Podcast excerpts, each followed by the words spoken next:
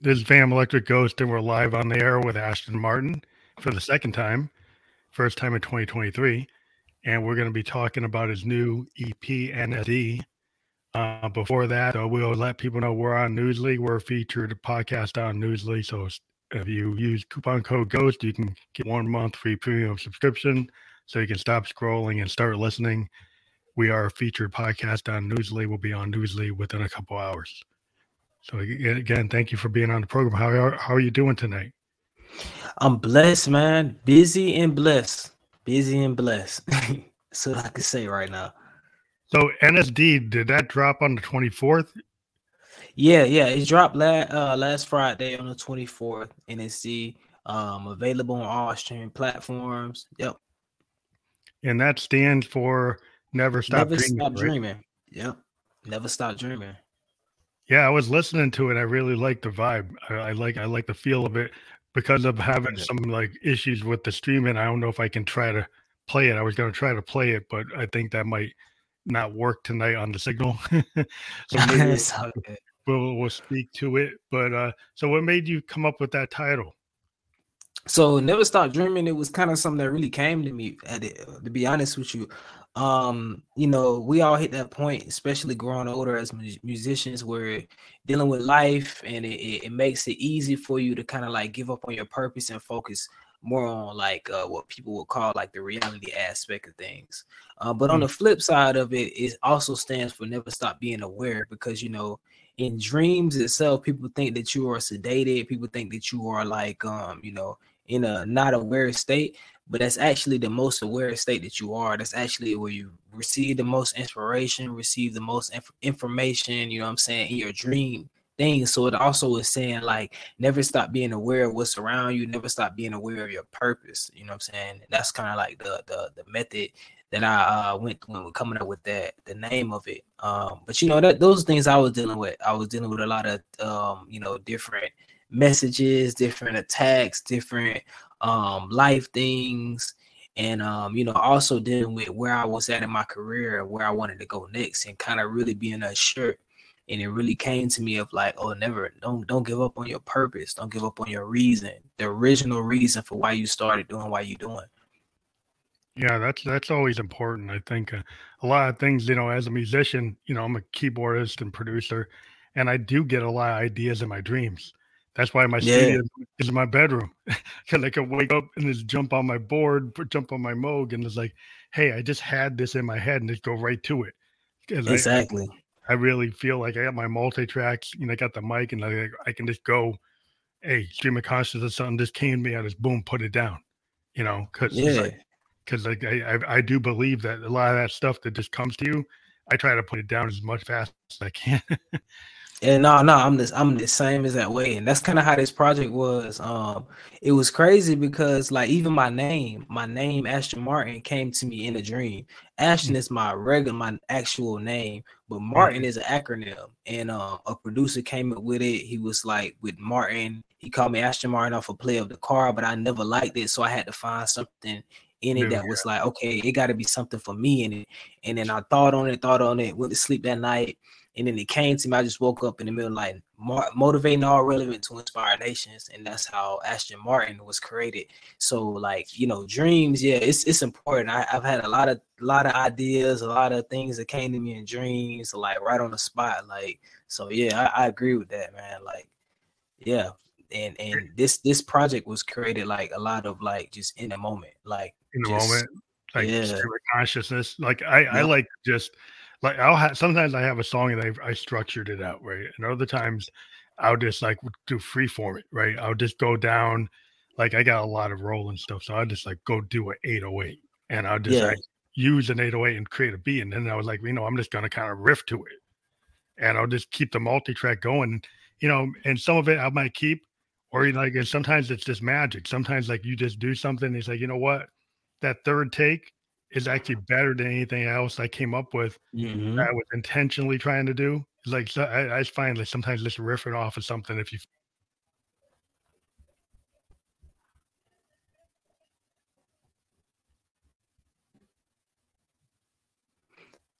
Yeah, yeah, no, I agree. I agree. Um, just a lot of this. I mean, it was crazy because um, I had someone say to me that this was the most um, organized thing that they've heard from me out of all of my recent projects, which is mm. crazy because it's literally the opposite. This is the, literally the most project that I went in with just like nothing but feeling with this project, nothing but just pure, just inspiration. Um, some of some of it wasn't even written; it was just in the moment. So it's just like, yeah, it just goes to show like that process right there is like important and making sure you keep that. Don't get me wrong, like we still structure and organize, but it's like yeah that initial thought, that initial feeling, like you can't take that away. You can't beat that. Like that, that's what really made NSD at the end of the day. It was like just that. And um, I, I do want to give a big shout out to Blur. Um, he was the one producer that produced the whole project. Um, mm-hmm. and he definitely was the the heart behind a lot of this inspiration with his instrumentals, what he came up with. You know what I'm saying? So big shout out to Blur, man. Blurred up. That's cool. Yeah, because I mean, I, am a strong believer that you know when I first started, you know, back when I was like 17, I just had you know a band in the basement, and we just mic'd everything and recorded it right to reel. And and I, I even though people have the DAWs and everything to that, I still like to record that way because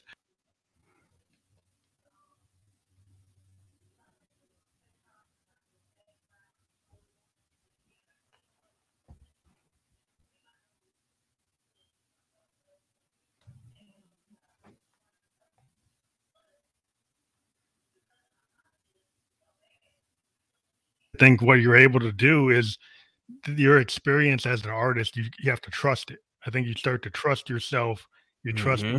right? And then you know, like, hey, I know I can do that. It's like the old days with the old hip hop guys. They used to go to the do you know to the to the to the battle of the bands, you know, and just kind of riff off each other. And that stuff was magic, you know. Like they were just going off the cuff, and it, some of that stuff is just amazing. Yeah, yeah, for sure. I mean, like in the beginning, it's like it's really just learning to master your craft. Like they say, you put in those ten thousand hours to make you an expert. But after, I feel like once you get to that point where you've like um kind of found your voice or found like your part in it in the music, you know what I'm saying? It's like from there, it's really just about the feeling. Because no matter what you do, you can always have those skills that you've built the foundation off of. You know what I'm saying? Now it comes to like making people feel what you feel. You know what I'm saying? That's that's kind of where I feel like it comes from that at that point. Like in the beginning, we just we just it's almost like practice. You know, we we just practice or mimic what we are inspired by to become good musicians. And then when you get to that point where it's like, okay, I put in this work, like I can do this in my sleep. Now mm-hmm. more about like what do I want to say now? What do I want to, you know what I'm saying? Where where am I in, in this? You know what I'm saying? I think that's where it kind of comes to. It's like, okay, what is me in this? Like what is my imprint? You know what I'm saying? My own own personal imprint in this music thing. Like, you know, everybody else kind of has their thing. And I feel like that's that's where the greats kind of fit in. They have their own like signature, you know what I'm saying, that you you sign in in in the music that like just lasts forever, like, and just has an impact from it. Yeah, because I mean, I think just being able to to be comfortable within your own skin about what your, you know, who your influences are, you just naturally, you know, vibe. You're, I think, as a musician, you are the sum of all your experiences, what you're feeling at the moment you're on the mic, and then like you trust your gut. It's like all that muscle memory. Like I'm a keyboardist. I've been playing for how many hours since I was 17 you know, one time I'm playing, I might pull something from a Stevie Wonder album. I didn't even know I was going to do it. Right. Yeah. It's just in my head. It just might come out. Not that I was planning on it, but it's like, it's kind of like that's like the original kind of sampling that all musicians do. Like yeah. we, we will reference, you know, you might be listening to something from the 30s or the 40s or something, you know, that Satchmo was doing, and suddenly you pull, pull it into your song just because you just felt it. Yeah. And I think that's just the nature of being a musician. Yeah, yeah, no, I agree. That's that's literally that's literally what it comes comes out to. It's like you you are those experiences, you are those influences, you know, at the end of the day. And um, you know, it's it's so it's okay to be inspired though. You know, some people oh, yeah. kind of like feel weird about that, but like, nah, it's it's okay to be like, I was inspired by this. You know, because we all have those influences, no matter where they come from. Sometimes it ain't even from music though. Some it could be like I, have been inspired by the most literally random stuff. Like mm-hmm. sometimes it could be a person I don't even know. I just hear their conversation and it sparks a thought in my head. I'm like, oh, that's that was pretty cool. Like that they were having a conversation about that, and just sometimes even people watching. You know what I'm saying? Just just yeah. just watching how people operate. Like just you know watching the tendencies of people. You know what I'm saying? That as far as like especially growing up, that was like literally my inspiration just watching people like mm-hmm. you know what well, i'm saying just watching the things that's going on around me it's like oh okay this is this is kind of like how i learned you know and i feel like that was even my navigation through like the, the jungle as people would say um I didn't really learn a lot of stuff just by experiencing it firsthand. I watched people experiencing, and it was kind of like, okay, I know what not to do because I seen what happened to them. So it was kind of like I know how to move now. You know what I'm saying? It's kind of mm-hmm. like um in in a sense of like that same jungle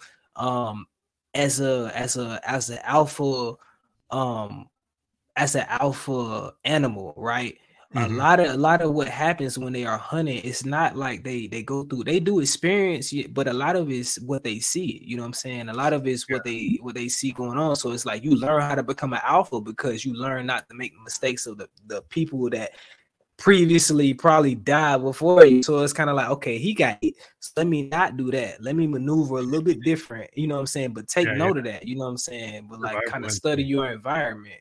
So I think that was like one of my biggest things growing up, like the way I and it's even to this day, it's why I draw a lot of inspiration for like just growing up and just observing things around me. You know what I'm saying? What I came up seeing, like. Yeah, I think I remember Chuck D said one time that like rap, like Public Enemy, was like the CNN for for for the for urban youth, like for yeah. anybody, because he was kind of like like I'm going to report the reporters what I, yeah, what I see in my rap and give it that kind of political. Like he was coming from political perspective a lot. Yeah.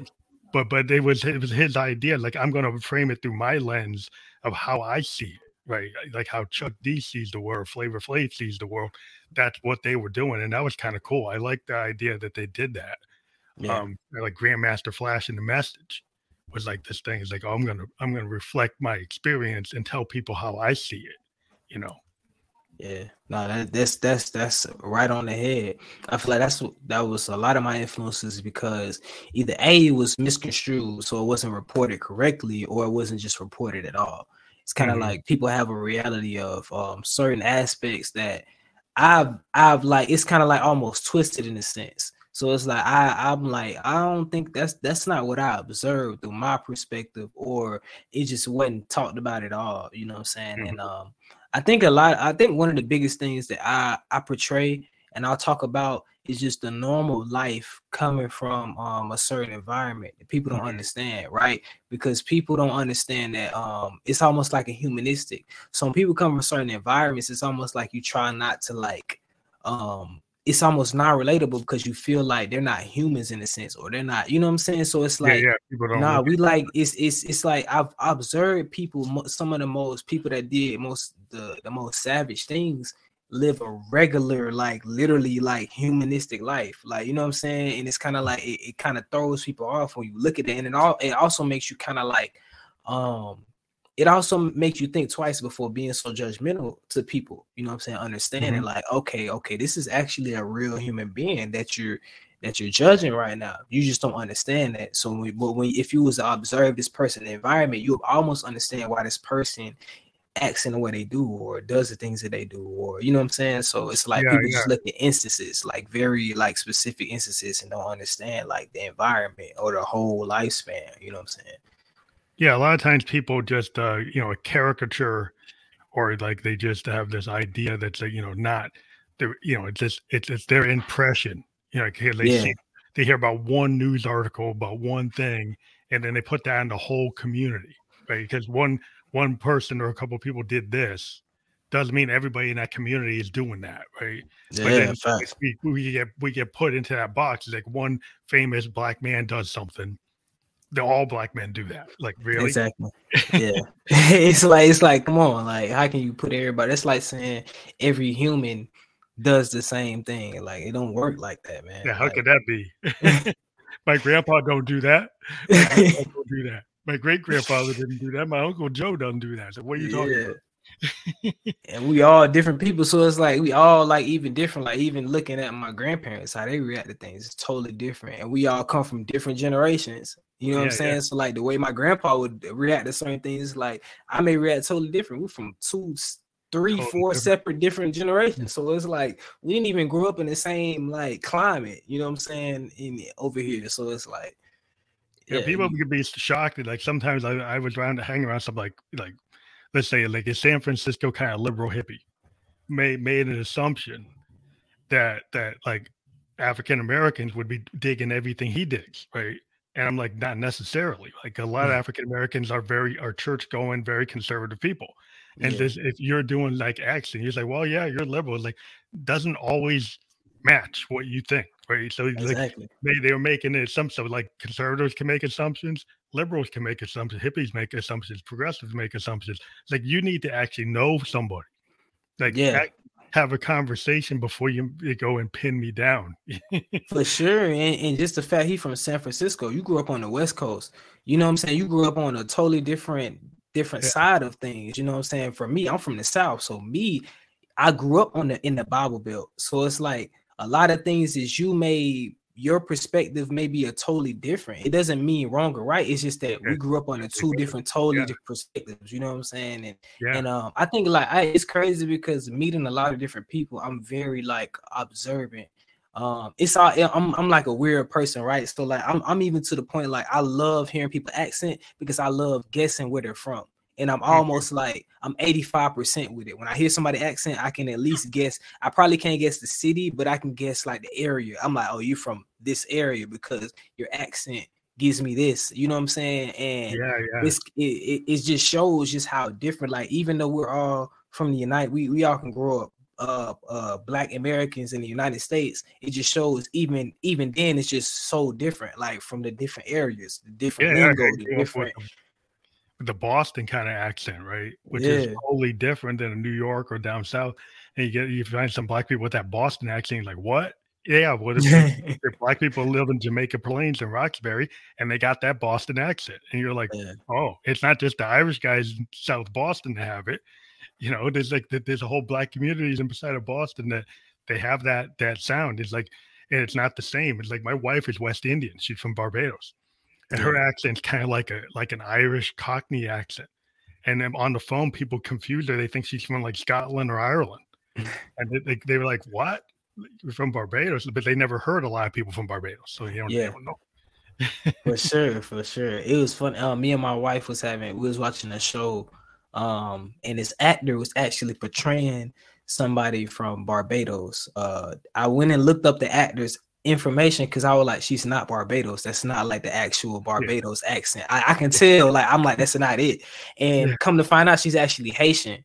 She's Haitian, a great yeah. actor oh, though, because she was, she was putting it on. I was like, I'm like, she's good, but it's not, it's not, I can tell it's not that because it's I've heard people from Barbados talk, and I'm like, when I was ignorant before I met like a lot of people, I used to think like they a lot of, a lot of the islanders specifically all sounded the same until I started mm-hmm. meeting different ones from different areas. And I remember yeah. like specifically about Barbados, one of my favorite teachers growing up was from Barbados. Like he was mm-hmm. like literally he was a history. I think it was some type of history, black history or something like that. But he was like like he was very liberal when it came to like the system we was in. He didn't really care about what was the curriculum of how it was supposed to be taught. He just taught it like how history was really history. Mm-hmm. And um I remember like being influenced by him like oh, he's from Barbados and he made it clear like this is where I'm from. Like don't get it twisted. This is where I'm from. Like he made it very clear. So I, yeah. I like that accent really stands out to me because I know when I yeah. hear it, I'm like, nah, that's not that's not the real. That's yeah, different than Jamaica. It's different than Bahamas. It's exactly. Than, like Dominican Republic. It's like it's like it's totally different. It's like it's each island has its own thing. For real. And uh, and it's like you know that's what and then people like oh yeah african americans and like well, people from the west indies they don't always identify with everything we're doing in the states yeah. They're like, you know, I got a different experience, you know, because yeah. they may have grown up and there's black doctors and black engineers and black people own businesses more because it's a black controlled area. So exactly, you know, so you have a different perspective. So they might look at like, well, what are you doing? For real, you know? man. It's like I know people who've got businesses. What are you doing? facts, facts. I, I remember um like uh, watching a lot of TV, I used to always think growing up that um, every islander I heard was Jamaican. And then I remember seeing like real Jamaicans. I'm like, bro, you hear like a real Jamaican talk, you almost can't understand what they're saying because oh, yeah. it's so much like slang in in between what they're saying. I'm like, you almost can't like you have to like literally piece together sentences because it's like you I'm like literally I remember going to Jamaica and they they like talking to me and I'm like piecing together like different parts of the sentence. I'm like, okay, okay, you said that. Okay, I get the gist where you're going because like when you hear from it from it, you literally can't understand what they're saying, like because it's like yeah. it's almost their own language. It's like their own dialect. Yeah. yeah. Like, even if you go to London, like if you go to Shepherd's Bush, England, and versus London, you're gonna get such a weird dichotomy. It's such a different uh, version of the language, and they've got their own kind of slang and stuff that's very local. It's very localized, and so you get this kind of thing with the different areas, even in Europe, like between yeah. you know of, of, France and Italy. You're like, what is this person saying? They, they, they're Italian, but it's not the same as what's in Sicily versus what's in another town. They're like, wow, it's totally different, and that's what you start to realize how diverse things are, even in the same kind of zone area. Yeah, yeah. for sure. Because, like I said, I'm from the South, right? But I'm from Florida, right? So I stay in Georgia now. I stay in Atlanta.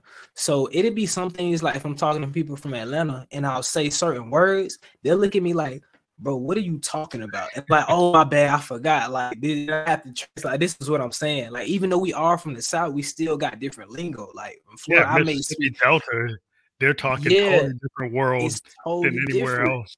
and it's certain it's certain lingo that I can only use with people that's from Florida because they'll only understand it. Because they're like, if I talk to somebody outside, they're like, bro, what? Like, or it may be some people like I remember I had to like break it down because it's certain words, certain phrases that can be disrespectful outside mm-hmm. of where you're from, right? So like you got mm-hmm. Louisiana, Florida, Mississippi, Alabama, Georgia, right? Like in that southern belt we mm-hmm. all use different phrases that's like outside of our area It's disrespectful. So, like for all right, for example, you got Louisiana. They're very loose with the with the B word, B I T C H. They're very loose, yeah, but it's yeah. not disrespectful. It's just mm-hmm. like when they're really emotional, that's how they speak. If you're not, if you don't know anything about Louisiana, you never been there, you would take it as disrespect. Like somebody calls you, you like, hold on, bro, who you talking to? Like, what you know what I'm saying? But that's that's how they communicate. I'm from yeah. Florida. We use a different version. We actually say B I H, and it's like it's not it's not disrespect. It's us. That's kind of like a it word for us. It's how we describe a person, like, place, or a thing. It's like we just it's natural. It just comes it, it and like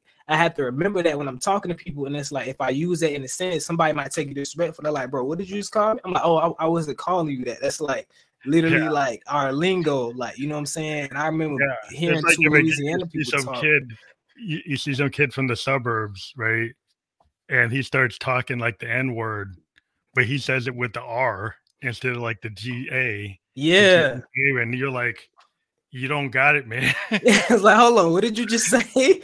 and like, I even in Texas, right? So you got okay, you got uh in Texas, right? Like normally uh Hispanics and blacks um it's it's almost like a separation in different areas. In texas it's totally different. It's totally together. So the hispanics use the n-word like a black person use the n-word mm-hmm. if you're not from texas you don't understand. You see the dude he's light skinned in the mud yeah, he's flying with the n-word you're like hold on bro this dude tripping. Like you know what i'm saying? I'm like it was crazy because i'm like you have to understand like in where they grew up at but if you go like to the west, it's totally different. Hispanics and blacks it's like a separation. In Texas, though, it's like it's it's it's just like it's like that. Blacks and Hispanics grow up in the same neighborhoods yeah, and the same, you know what I'm saying? So they use the same lingo, they go to the same schools, the same parties. So they they they cool on the N-word. They don't have no problem. I remember talking to my um Puerto Rican homeboy growing up in Florida, he would not use the N word. And I'm like, bro, you were like, you black, bro. You can say it. He was like, nah, bro, I don't feel comfortable. I'm like, you yeah. can say it. He was like, nah, I'm good. Yeah. But like in Texas, it's different. They let it fly. They like, yeah, and and and, and it like nigga, nigga, like they don't care because they they you know they, it's a different culture. Like, but yeah, a little bit towards west, it's not cool. Like they say it's disrespectful. so you gotta be like mindful of your surroundings. That's why I always tell people like like you, you kind of gotta observe and check out and listen. And and once you get to a new zone, it's like like you might have certain habits, but you gotta like if you get to the new area, you kind of gotta like you know you're in Rome, you like do like the Romans do. It's like yeah, for figure it out, right? And uh, ignorance ain't an excuse, man. You get caught like you like I always tell people, ignorance ain't an excuse. So it's like it's kind of like like where I grew up at, right? So in the South, um, I'm from the South, right? But West Coast is gang culture. If mm-hmm. nobody's gonna walk up on you, you wearing a certain thing in a certain area, they don't care that you from this area. They're gonna be like, bro, you should know it. Like, you know where you at. And I'm like, nah, I, don't know where I'm at. well, you should know where you at. you should know that you shouldn't be doing this and wearing this and saying this in this area. Like, you gotta know. Like, it's not an excuse. Like, so it's like you gotta like be mindful of your surrounding. It, it, it pays to be um like open to things that's outside of where you're from. You know what I'm saying? I feel like a lot of altercations that happen between people a lot of time from out of town is because of that. It's just simply like, you know, if one person would have stepped in that just is not ignorant, they'd be like, oh, bro, he just means this. Oh, okay. It's as simple as that from a whole yeah. altercation. Like, yeah, things are so hair triggered today. People are so uptight. Yeah. Uh, yeah, I don't know if because we were locked down and people forgot how to behave. Uh, so, so like, it's like it seems like people, you know, we like even where we are, like we got people that just forgot how to drive. They forgot how oh. to, how to how to how to how to talk to people, and things just escalate from like like zero to a hundred. Like like really, but but like it just seems like yeah, it's a good advice to kind of just kind of observe and listen like it's like listening skills. And i think it's like as an artist i think that's what we do is like we absorb right? You you were talking about it yeah, you absorb a lot sure. and then you put it into your work right? Because like they, we're always documenting like our experience as creative people right? That's what we're able to do. We're able to make it universal yeah, yeah, for sure. I'm. I think I'm a natural sponge. I think most artists are like that. I, am just. It, it's a benefit. It's a. It's a blessing and a curse because sometimes, like as a, at being a sponge, sometimes you soak in too much, or sometimes you dwell on things it's not. You shouldn't be dwelling on. You know what I'm saying? Like you can replay something that happened in high school in your mind, just like as like it's it's happening right now. But I mean, that's just what it is. We're like sponges to everything that's around us, all energy. And that's why me personally, I don't I don't necessarily hang around a lot of people. And when I say hang around, I mean like on my daily, day-to-day basis, I don't be around a lot of people. I, am like around specific people because I'm so much of a sponge. That's like if I got bad energy around me, I'm kind of yeah. soaking it up. You know what I'm saying? So I'm, I'm very that. mindful of that. Yeah. So like on the on the EP, NSD, besides the title track, what, what song is like your favorite song, or you think a song that people should should listen to? You probably have all the songs you want people to listen to, but is there a favorite song other than NSD on the on the on the EP? If I would say like one song, if you had one song to listen to off the EP, like to probably check out now and then check out the rest later, I would say um POV first. because uh, mm-hmm. I feel like POV kind of um kind of like sets the tone for the whole project. Um, mm-hmm. It's very introspective. Um, it's uh, the the instrumentation on it, the vibe of it is very chill, very mellow, very like you know what I'm saying. Um, but yeah, that's that's that was one of my favorite tracks to create. It's very creative, and I also like the story behind it's kind of crazy because I made that in the in my car. Like so, oh, like wow. that one was yeah, that one was crazy. I was in between spots. It was in a hotel, and I like literally just had the mic and like just recorded it in the car. Like that's awesome. So yeah, that was how that one created. But like even the story behind it, you know, it, it's it's a dope track. Um, but yeah, like if I would also say like any, any other track, I would say take uh um take my time, and mm-hmm. that one is kind of like just you know it's very mellow, chill, but it's one of the vibes on the. I say that I like it out of the all like the song, it's the it's the vibe of the the EP. You know what I'm saying? Mm-hmm. But um the definition is different, like POV what I would definitely say. So, like, which song did you write first for the EP? Um, Be Free, technically, right? Um, because I wrote Be Free and I recorded Be Free. Shout out to One True. I recorded at, at his crib in his studio. But it wasn't it wasn't made for the EP. It was just it was the first track that me and Blur collaborated on. Um he had the beat. I was just like literally just in his studio one day and I was like, mm-hmm. man, I'm finna just knock this out. It was like one take, literally. I just knocked the whole song out. Um, got it mixed, sent it to him. He was like, bro, this is crazy. And I think I dropped like a snippet of it. Mm-hmm. Now, matter of fact, it wasn't even a snippet, it was just a, a acapella, like not a acapella, but like the beat playing, and I just literally did it like verbally and recorded on my IG, and people were like going crazy. They were like, "Bro, this is crazy," and I was like, "Oh snap! Okay, y'all feeling this?"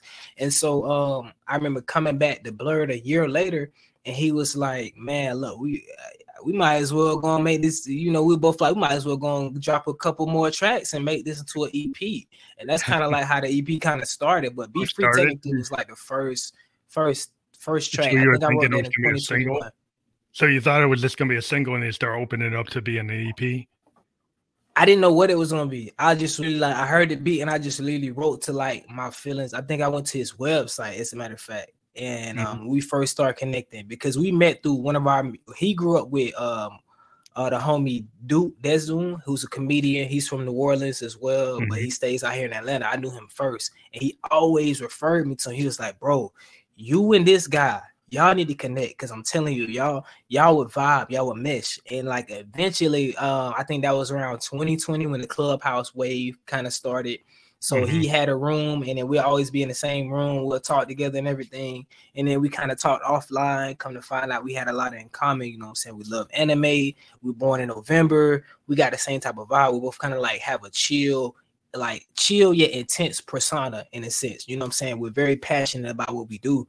Mm-hmm. And um, you know what I'm saying? It was just like we we kind of grew up in like almost similar environments as well. So we kind of mesh and connected on that. And um, you know, from there it was like just once we started working, it was just through there. But like I heard that beat and I immediately just wrote what was on my mind at the minute, eh, you know, at right. that at that exact moment. And so that's kind of how uh Be Free came to play. A lot of people was like um they said it gave them like um like almost J. Cole vibes um, mm-hmm. which is not surprising. That's like literally one of my one of my uh, favorite artists. This one artist I'm most inspired by.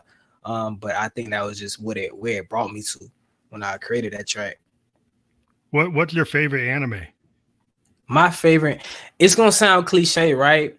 Um, not that I'm I'm in the anime, but I do want to still say it's Dragon Ball Z because Dragon Ball Z is the first thing that brought me in anime. But you also got to understand my when I was born, like the time frame. I was born around that time, so yeah, yeah. that's what was. That was what popped in. I'm like, okay, that's what got me into it. Um, other than that, I'll say uh Yu Yu Hakusho.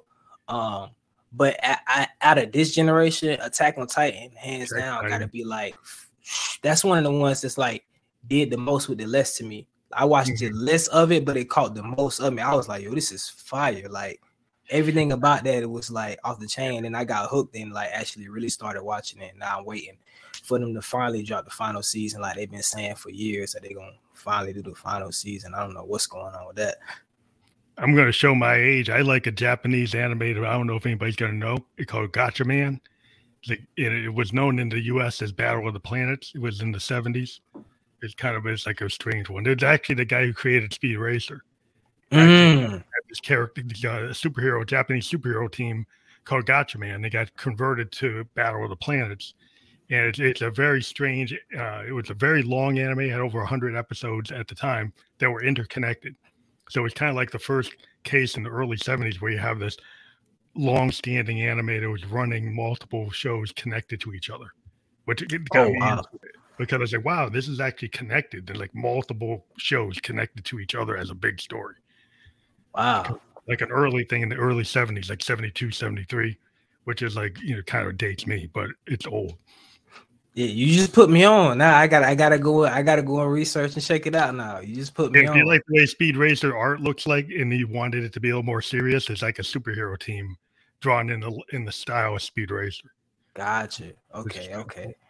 I think that's one thing I always liked about anime too, because they like they they uh always have it's not you had a main character, but it's always more than one storyline. It's always more than one character, so it's like so much development going on. I think that's what I always like.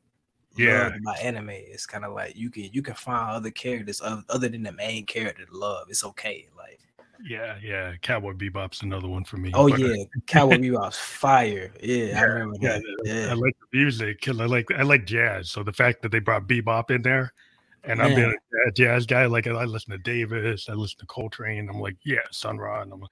because I think a lot of the jazz has always been an influence in hip hop. You get bands like De La Soul and uh, Boogie Down Productions, like bringing jazz pieces in. And uh, I've always been into that. I thought I think it's cool to bring other forms in. But um, What What are your thoughts about bringing other types of genres into your music? Um, I mean, I think it's natural in a sense. And I think that just comes from background. You know, I grew up around a lot of genres. You know, I grew up around a lot of islander music, soul, jazz, gospel, R&B. You know what I'm saying? So I don't I don't even think it's like intentional. I think it just comes out like of just mm-hmm. like out of the DNA of growing up and what you're inspired by. Um, so I think like that's I think it's always dope, you know what I'm saying? Anytime. And I always I, I grown to actually like rock as I became a teenager. I like really kind of kind of like a little uh not not not none of the crazy stuff, but like the the soft rock and stuff like that. I was yeah, cool. yeah, yeah, I was like, ah, oh, this is pretty cool. Yeah, I heard a rock song like um it was crazy. I was watching Hulu and I heard a rock song that came on in the ad, and I went and like looked it up and everything. I'm like, this is fire, bro. Like this is this is hard, this is hard. Like, and I was bumping. I remember like my wife was like, I don't like this, but I'm like, this is hard. Like, you gotta listen to it, you gotta listen to the lyrics, listen to the instrumentation. It's hard. But yeah, like, I was yeah. always yeah, I listened to like Thin Lizzy. I don't know if people realize, but there was a black Irish man was the lead singer of Lynn, Thin Lizzy was a black bass player. Yeah. He was Ireland, and uh, they they they had these rock, you know, like uh, you know, they had all a lot of real cool rock songs. There was, you know, like a Zeppelin type of vibe, but mm.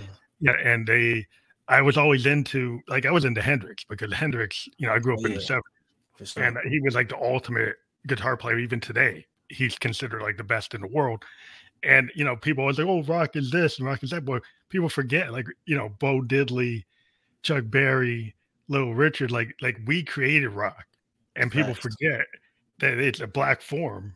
Yeah, you know, and this because like there's an ACDC or Aerosmith or Led Zeppelin, you forget there was Hendrix.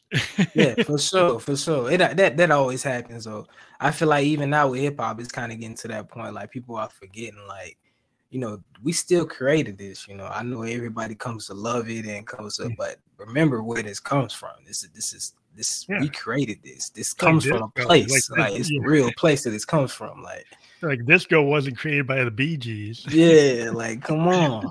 they were good at it. And I understand everybody knows that, right? It's Saturday everybody knows oh that's disco. You know, when yeah. Donna Summer was disco, you know, like there's there's a lot of disco and it wasn't just the Bee Gees. They just had, were like super superstar like the Beatles of, yeah. of disco. And then people forgot all the black bands that created it. But um, exactly, you know, just like funk and every, I mean, we create most of the forms, you know, and uh, and that that's one of the big things in America. There's African Americans. We created so many of the art forms from jazz to rock to blues, you know, like you know, hip hop, EDM. A lot, of, a lot of you know, electronic music is all really coming from a lot of you know guys like Herbie Hancock. Mm-hmm. People forget like rock that that was a jazz guy that actually went into like that type of sound. He went into that sound, and people say, "Oh, you know, he comes from these other places." Like, no, like Herbie Hancock. he forgot. Like, Hendrix, you forgot. for real, for real, man. I think I think that needs to be pushed as much as possible. Like that don't need to be taken out of memory. Like we gotta remember the originators of this thing. Like, yeah, you know, yeah. it's important. Like yeah, because then it's like you try to get on an EDM stage, and if you're like a black DJ, like yeah, they, they like, what are you doing here? Like, we created the form. What are you talking about?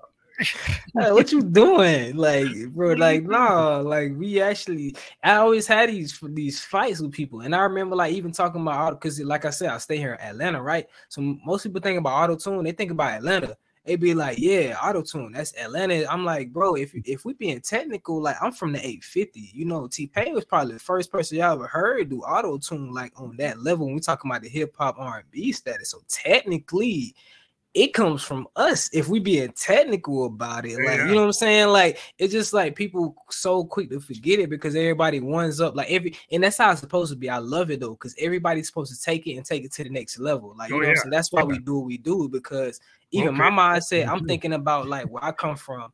I'm from a place that's no resources, it's no other artists that came out. I want somebody when I come out, they hear me, I want them to be bigger than me. I want them to jump on what I did and like go take it to the next level and I'm cheering them on, you know what I'm saying? But it's like at the same time, you still can't forget where it comes from, you know what I'm saying? But that yeah. that yeah, for sure. Like because I mean everybody gotta remember, like most of like hip hop, a lot of hip hop comes from Parliament Funkadelic, George Clinton, Bootsy Collins, those guys, Eddie Eddie Hazel, like they they were the originators of the funk, like along with James yeah. and, and and Sly Stone and Curtis Mayfield, right? Those are all black artists, right? And hip hop built off of that block of of James Brown, Parliament Funkadelic, Curtis Mayfield, all that Sly and the Family Stone. That's all comes from there, eh, right? And then and when people forget, also like progressive rock was Stevie Wonder, right? You think about Innervisions, songs in the key of life. He's one of the predominant synthesizer like innovators in, yeah, the whole world. Like he, sure. people go and they already talk about Genesis. They talk about yes, yeah, Genesis, yes, yes, true. But listen to songs in the key of life. Listen to Innervisions. Listen to anything Stevie did in the seventies, and he's way ahead of like everybody. Exactly. So, you know? so far ahead of his time. Yeah. It was like it ain't. You have yeah. to double check the date. He's like, yeah, did he really do this in this time? like he's still ahead of time right now. You know, if you go check, like, like Shattered and Village Ghetto Land and stuff that, that he put down. Yeah, you know? man. People people are still like making covers remixes to his songs like to this day like to this day that just shows like it don't nothing else show that shows like how far ahead of his time and i think that's like i think we like four or five generations at this point like you know what i'm saying yeah. so and the stuff he put down was so intricate you know being a keyboardist I go back and I listen to what he was doing. I mean, in some cases, he was taking one note on monophonic synthesizers and building them into chords and overdubbing and overdubbing and overdubbing. And people also forget that Stevie could play drums and he would actually go on his records wow. and play his own pocket drum parts. Wow. Right? He would layer and he would like orchestrate what the horns were going to do. He'd actually tell them, kind of like James Brown. Yeah. He'd actually like say, This is what you're going to play and so he was actually writing like all the parts and so that that's a level that you know people forget. It's like well not just the beatles are doing that. You know guys like stevie wonder are doing that you know. Guys like marvin gaye were doing that. Um yeah i mean that's that's we got to get into it. For real. Totally composing tracks. That's that's amazing like yeah yeah that's why i try to get into the people i work with is like like there's nothing wrong with trying to compose and really put together stuff. I do sound design. So yeah. I, I actually take synthesizers and I build tones from scratch off of my synths, you know, using Moogs and Prophets and Rolands and stuff like that. Old school kind of kind of electronic music. A lot of people today they just think electronic music is some guy on a CDJ. Like, you know, electronic music is actually a guy like on a Moog or Roland Jupiter 8 or 106, Juno 106. It's like we're actually building the tone. Yeah like Herbie Hancock. For real. But yeah, that that's I think people are starting to realize that there's a level of people. I've seen a lot of artists, like black artists, getting back into that, and I think that's all. I'm always encouraging. Like anything you can, you jump on an 808, you jump on a drum machine, you jump on a modular synth. You know, try to try to build something yourself. Yeah.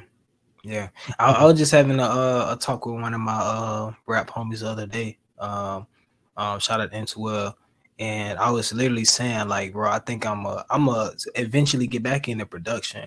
If not so, just like getting back into it, like fully doing it, but at least creating like the basis of it, and then like mm-hmm. sending to the homies that like really, really, yeah, they and then just tweak it together, just come up with like literally the idea of where I want to go with it, and just sit have them like flip it and sauce it up, and then just build the song from there. Like, you know, it's just yeah, it's so that great. Cool, yeah. I mean, there's so many cool tools. I mean, I got in the Akai like MPC like thing called a Force, and basically it's you, know, you can go on the touchpads and you build your own beats.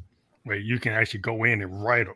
Right, yeah. so you got plugins and stuff, but you're you're not just clipping samples. You're actually writing things and quantizing the beats, but actually writing your own drum lines, bass lines. Yeah, down because it would actually just go, I would love that because I come from a drummer background. So when mm-hmm. it comes to even when I was making production, I can it was hard for me like the the uh to like my my my issue with doing it on the DAW was uh timing it. You know what I'm saying? Yeah, yeah, I, I can only do it like if I'm doing it in real time. Like I literally have to hit the 808, hit the drum, you know what I'm saying? Hit the snares. Like that's the only way where it actually really fit in the place for me. It was hard for me just to like copy and paste it on there. So it's like I'm like, okay, I, I know with me, like I would really like actually have to have like a drum machine where I can really put it together, like and then you know get somebody to like really just do the go back and do the side. Because my issue with production was um the what it took from my artistry and what it took from my artistry is was the time because it was so yeah. tedious with getting all the technical things down. I was like, yeah, that's what made me put it down for a while because I'm like, I gotta master my artistry first. Then when I get mm-hmm. to this, then I can dip back into this bag again. But it was like it was taken away because it was taking me like hours on hours on hours, and it wasn't just the idea of it; it was just like the technical stuff of it. It was just like yeah, like, yeah. This I get my I always give my kudos to producers and engineers. I get my kudos, bro, because that's some like tedious stuff. I'm like, yo, y'all yeah. the ghosts for that, because like that is super tedious. Like, well, for me, it's like I just like to write, and it's like you know because because I'm a keyboardist, I can naturally put stuff together. Um, because I like you know melodies and chords, and that's what we do. Yeah. And then a lot of these cool devices, like these MPCs and the Akai Forces, what they're cool about them is like the you know beat focus. Like you get bands like De La Soul and the public and the old old school rap bands. They would use MPCs but heavy, you know, because yeah. you could go in and you can clip stuff up, but you could build your own stuff. It's kind of like an 808 on a TR recordings thing. You can just go and start you know popping you know four on the floor and you can start throwing the cymbals in you start throwing you know stuff together and it would be easy to kind of quantize it but you're not just moving it on a grid you yeah. could actually just you can actually play it on the pads. So even if you don't know how to play a keyboard, you could go on the pads and like figure out, okay, here's the notes. And I'm not a keyboardist, but I can still hear what I want. Yeah. And then put it down. Kind of like James Brown used to go and this scat the rhythm and scat the melody to his band. Like if you listen yeah. to old James Brown tapes, he's actually going do dot do that dot dot dot dot. He's saying what telling the band how to play. He would tell yeah. the drummer exactly he tell him what to do. And then he'd say, tell the bass player, he's like, oh no, go boom, dun, dun, dun, dun, dun. He would actually hear him doing that. He heard like Michael Jackson used to do that. If you listen to mm-hmm. with yep. like Quincy Jones, he's actually vocalizing with his voice what he wants the parts to be. And so that's still writing the part. You know, you, you can do that. Exactly. Exactly.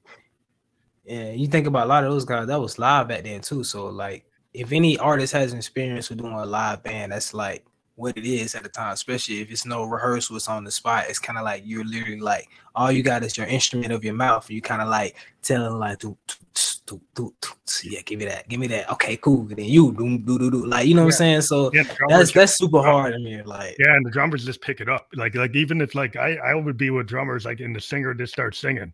Yeah, and the drummer, natural natural drummer knows what to put down once somebody starts singing, right? So if you're, if you're like a singer, that's your voice. And a yeah. hip hop person, like that's your instrument, is your is your voice, right? Mm-hmm. So if you got a real drummer or a bass player and they start hearing you rap or hearing you sing, they'll just start they'll start jamming. And I yeah, think that, I think that's where a lot of hip hop is going. Like you see guys like you know uh Kendrick Lamar, he's got like live bands you know, there's a lot mm-hmm. of guys that will have like, you know, the Odd Future guys, they had live bands, Brockhampton, mm-hmm. they had live bands. Because like if you can get to that point where you can get like a live, like like a Motown type of band, like like you know, like those type of guys, that you get these like really good studio musicians and they just hear what you're doing and they would just naturally know what to do with it. Exactly. Man, come on, cause it's like we all fit in our pocket. Once of me, once I hear the drummer getting in his his, I already know what the, I'm I'm set. Everybody else you could pick up after that, but once the drummer, once I get the rhythm from the drummer, it's like okay, I'm going you in. Got it. You got I it. know right? I know what to do. I know exactly what to do from this point. Like, I'm mm-hmm. going in. Like, yeah, that that is always fun. I mean, because I I missed because of the pandemic. I just ended up doing everything myself because I can. Yeah but I've been in band versions of my ghost band with drummers and bass players and guitar players. I did miss being in a session where I'd just be on the board, start doing a chord arrangement, and drummer just like, oh, okay, I know what to do with that chord arrangement. And he just kick it in. Then as soon as he, he did that, then the bass player knew what to do. Everybody kind of knows what to do.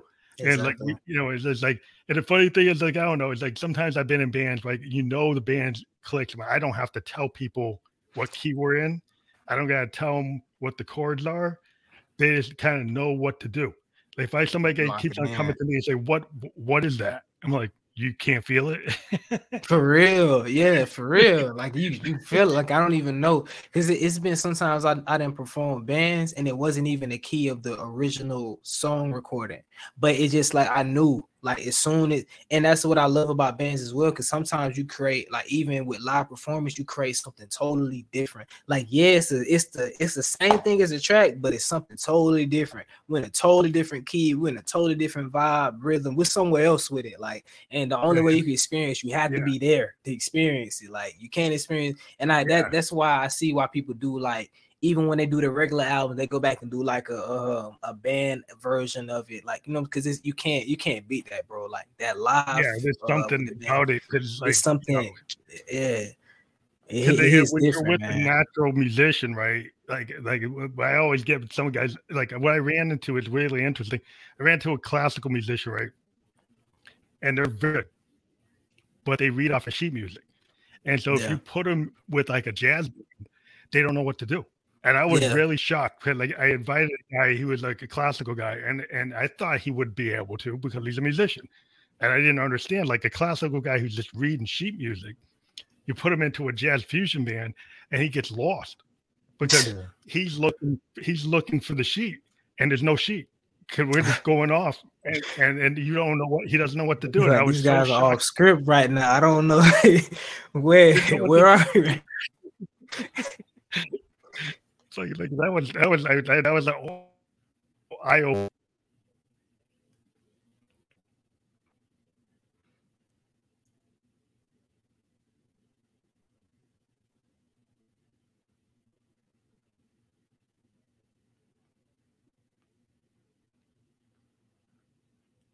but yeah, you don't feel the same way. So that's I think that's kind of like a free form, kind of free flowing guy that goes to an open mic night then you yeah. don't need the script, but just go off. yeah, yeah, for sure. and I think that's natural to me. I come from like, like I said, a church background. That's we weren't playing off no sheets. I'm drumming like I'm literally going with the choir, and then you might have to deal with somebody that's off because a lot of time they was off, or I might be in the choir. I'm somebody's off in my ear, so I'm I'm I'm going what I'm going with at that moment. So I come from like yeah, yeah. freestyling yeah. to me, like anything like that was like in the moment is so natural to me because that's what I'm used to doing. Like I'm used to building like that. I'm used to going off in the moment. Like, but yeah, does that get harder when you work with producers to try to tighten it up? Like, like, like I understand. Like sometimes you work with somebody and it's like we're trying to build something tighter, right? But yeah. sometimes what I find is like, okay, I'll do it, but I find it's not as enjoyable as if I was with the guys doing the fusion yeah, no, it's not as fun at all. And, and that's why I want to give a shout out to Outlaw B because he kept it raw. Like in the mix of this project, he kept it really raw, and that's what I wanted it to be. I didn't want it to be super clean. Like I didn't want it to sound super tight. Like I wanted it raw because that's that was like the feeling. My it was it was in the moment. It was like, and that's where I wanted to stay at. I wanted that rawness, that feel in it. I feel like mm-hmm. it translated perfectly through the through the music. Like yeah, because that's like my my new recording technique, which I've been doing for a while, is I actually will go and do a live like Facebook event, and then I'll multi put my all my multi tracks on, and I'll just go and jam for like an hour and a half. Then I go back and I listen to the tape. And what I like about that kind of writing session is like if I am in a writing session and I don't go do that, then I might start stopping and start, stop and start, stop and start, stop and start, right? Because I'm trying to get it right. But if I go and say I'm just going to free flow like a jam, like it's a live concert, then I have to complete a thought without starting and stopping. I have to go and actually t- just try to do it. And I find that you don't know where you're going to go, but you go, and you exactly. just if you have that muscle memory, you have that experience, and to find that the, the songs I've written like that are far superior than the ones I actually sat down and tried to to to compose. piece together. Yeah. I feel that. I feel that. It's, nat- it's still more natural. yeah. It's the same as that way for me. The same as that way. Um, yeah. And then I also feel like it translate live too. When you perform it live, it translate. Um, that's why I always like with my verses, of course, I'm not we're not in the perfect world, so I don't record every verse just one take. You know what I'm saying? Obviously. But I try to get as close as I can because I know when I'm performing, like if if I sit here and just piece and paste this together, like just sitting here doing it, when I'm performing, it's not gonna translate right because it's not how I recorded it. But if I can do it more like raw live, like as close as I can get to it, it's like when I perform it, it's gonna translate. You know what I'm saying? And that's like that's what I do when I record. And even even translating my flows. That's why I flow a certain way because I don't try to like do it so much like to the point where I can't do it live. I hated that. That's when I first started early on performing. That's one thing I hated about my earlier tracks because I was like, this don't translate right when I perform it live. So let me go back in the studio when I'm recording with that mindset of how I'm performing live. Like let me be easier on myself in a sense. You know what I'm saying? Because I was killing myself. Mm-hmm. Like hey, I'm going live trying yeah. to perform this stuff from the studio. I was killing myself. So I'm like, okay, let me take that mindset when I go in the booth because it's like keep in mind you still you're gonna do this live. So it's like you gotta you know what i'm saying? Like so yeah. I think a lot of bands today get locked into the fact that they've got all their backing tracks and they've got their like their ableton or their pro tools or their logic version of their song and then they get locked into it and they were cutting and pasting and moving things around so much that it doesn't have the feel of something like you go back to like uh, 82 or 79 early early hip hop it doesn't yeah. have that kind of feel because they most likely live recorded it yeah and sure. you know, maybe it's a third or fourth take but they actually went all the way through right and yeah. so then it feels more natural and the same thing with a rock band like if you actually you know, go back and you listen to like a rock band that actually played it all the way through like an Allman Brothers or something you know or or like cream or any of the old rockers they, when they actually do a take where they didn't keep on cutting and stopping, it actually flows and you learn the song. Like as a as a writer, like if I if I track my song and then record it track by track, by the time I'm done with my song, I actually sequentially learned how to play all the parts. So I actually learned. Nice. Yeah. So when I go to play it, it'll sound natural because I'm not just piecing it together. Because like I have to relearn. If I write a song like that, it's hard to actually learn how to play it. Exactly. You might just run off the tape. because like it's so it's so convoluted like like I can't even know I didn't I never really played that through. Like I just moved it around, but I didn't actually ever play it through.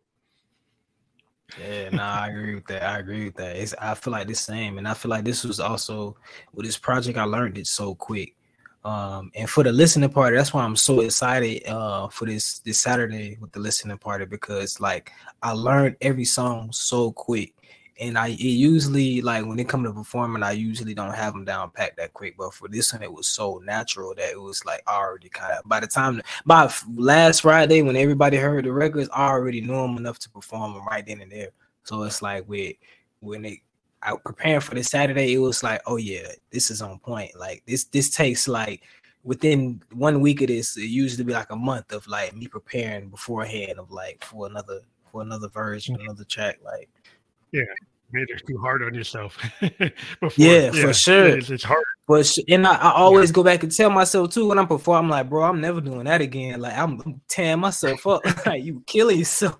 yeah, yeah, yeah. A lot of bands like they they're stuck like you know they have to mute and unmute, and then they have to decide what am I actually going to sing, right? Because they're so locked into their backing tracks that they only have a little bit of room of what they can actually sing, right? So they have to go and kind of learn how to perform that song based on what they're going to mute and unmute. Yeah, and uh, you know that doesn't feel as natural as actually just going out there and doing it yeah, for sure, for sure. But uh, yeah, so I, I, I love talking to you. I, I I always have a good time. I think we almost hit our one hour mark, and we've had a lot of people here tonight uh, giving us feedback, and that's really cool. And uh, yeah, I hope everybody goes out and checks out the provided here for everybody to go out there to the link tree and uh, and on your link tree they can find your new EP uh, on that link tree. Yeah, you can find a new EP if um, you're interested in pulling up this Saturday um, to the release party. And it's also in there as well. Make sure you get your tickets, pull up. You know, we're gonna have a great time. Shout out to Two Benji. He's also gonna be uh, performing as well. Um, other than that, I'm rocking out the whole EP that night. We're gonna have a vibe, man. Man, definitely pull up awesome. if you uh yeah, for sure. Well, thank you very much. We had good good feedback tonight. Everybody likes what you're saying. They like what we're talking about. And so, yeah, it's always open invitation. Anytime you have a project, you want to push it, come on, uh, come on, Peg, come on, Phantom Electric Ghost, and we, will we'll do the job. So, thank you again for being on tonight. Most definitely love, bro, every time, and I appreciate it. Okay, thank you. Yeah, this will be available. We, we we one new thing we do is we create a landing page, and a landing page will have like the Spotify, the Facebook, the Twitch, the iHeartRadio, everywhere we are, and we'll send that to you so you can give it to your fans, and it will have like everywhere the podcast can be. Dope, dope, dope.